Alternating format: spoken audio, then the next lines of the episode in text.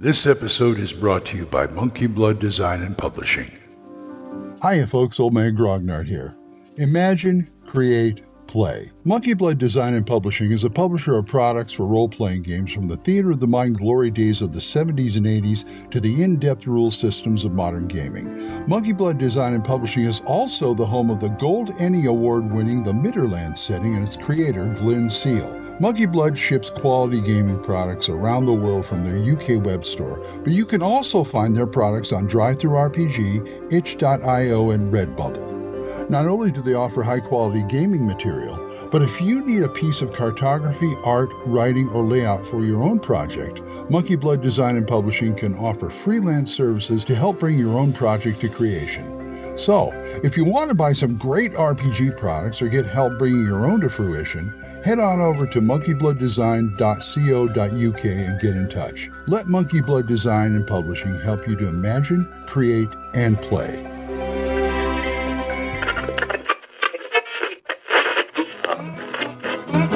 Abandon all hope, listeners.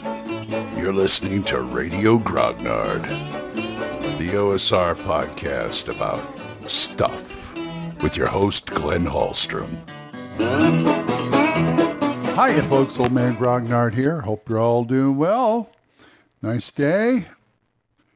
Ah, alignment, alignment, alignment. I just wanted to talk a little bit about alignment. I'm watching stuff on YouTube again. It always happens. Bob World Builder did a recent uh, YouTube video about how Gary Gygax ruined alignment and what it's all about and all that. Well, here's my two coppers. I, first of all, let's talk about what alignment do you use? Well, I use whatever the game system has, usually. And sometimes that makes me favor certain game systems over the other. For instance, I played a lot of 1E in my gay and my and 2E. And I'm, pl- I'm playing in a game of 5e right now, which has a nine point alignment system law versus chaos, good versus evil. Okay? I also run and like to play in Hyperborea, which has the old five point alignment system. Basically, they took out the neutral alignments, just left true neutral. But I spent a lot of time playing basic D&D and the clones thereof. This is all about clones thereof too. And I they have the three-point alignment system, law, neutrality, chaos, which I prefer. I'm not going to change the other ones, but I prefer playing the three-point alignment system because it introduces to me it introduces a gray area in there. Not every lawful person is good. Not every chaotic person is evil.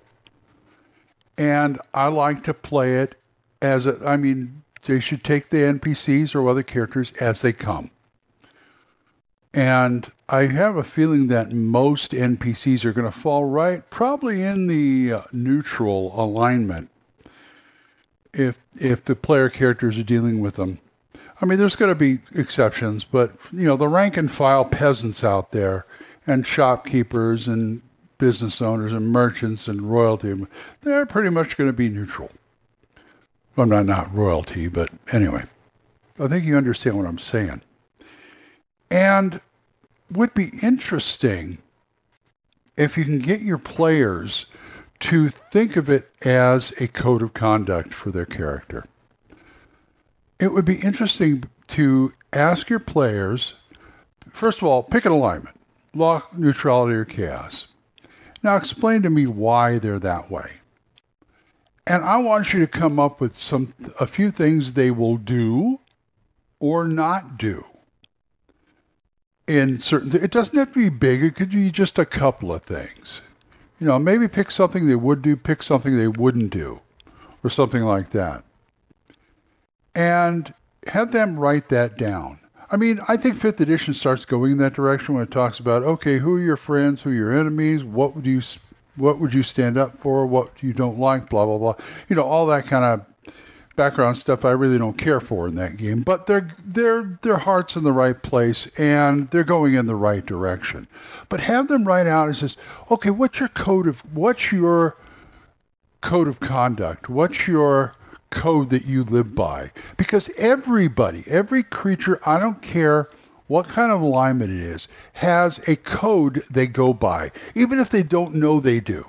Even the most chaotic, if you're going to do a nine point alignment system, the chaotic, most chaotic, neutral, tr- crazy person has a code they go by because they don't, I mean, yes, they do stuff at randoms, but things, it's, what I'm trying to say, there's reasons why these, you know, they do this. Very rarely has somebody have a totally random reason. Even then, that's a reason. So have your have your players come up with a short code of conduct for their character and put it down their sheet. And and it's not it's not so much for well it is for the GM too because he can get plot hooks and stuff from that. But it's more for the it's more for the player. You know, if they look at every once in a while and they think about their character, they may be able to play it I'm not going to say better, but maybe they can play it more like the way they want to play it. Let me put it that way. So codes of conduct are good. Like I said, keep the alignment, that's fine. But even in the nine point or five point alignment system, you can do that. What's a code of conduct? What will you put up with? What won't you put up with? Who do you like? Who do you hate? What kind of person do you like? Well, you know, that kind of thing. And like I said, it doesn't have to be much, but it's there. Anyway, that's my suggestion today. I got to go start my day. So if you guys want to talk to me about this or anything else, oldmangrognard at gmail.com, or you can drop a voicemail on Anchor. We're monetized, so as little as 99 cents a month, you too can help support this program. You can also do a single donation at my Ko-fi page, ko-fi.com slash oldmangrognard. Okay. Now, I would thank you too for that. And I want to thank these people Jonathan Oliver, uh, sorry, Jonathan Dorji Wendell Jessen, Oliver Shriek, Gilbert Soares, Juan Carlos Llewellyn, Daniel Reynolds, Dan Gregg, Benjamin Brodell, Jason, John Allen Large, Aaron, Michael Tompkins, Randy Nichols, and Joe Harden. Thank you guys from the bottom of my heart. If you guys want to hear some good podcasts out there, there's Dan Gregg, who has the Yung, Y-U-N-G, Yung Grognard podcast. Mark C. Walring's The Yawning Owlbear podcast. There's Kevin at the Red Caps podcast. Daniel Norton at Bandits Keep podcast. Randy and Joe at the Biggest Geekest podcast. Big John Allen Large's The Red Dice Diaries. And my friend Eric Tenkar's Tavern Chat. So, until I see you folks next time, keep the dice warm and I'll talk to you later. Bye bye. Questions? Comments? Send them to oldmangrognard at gmail.com. We'll see you next time when Radio Grognard is on the air.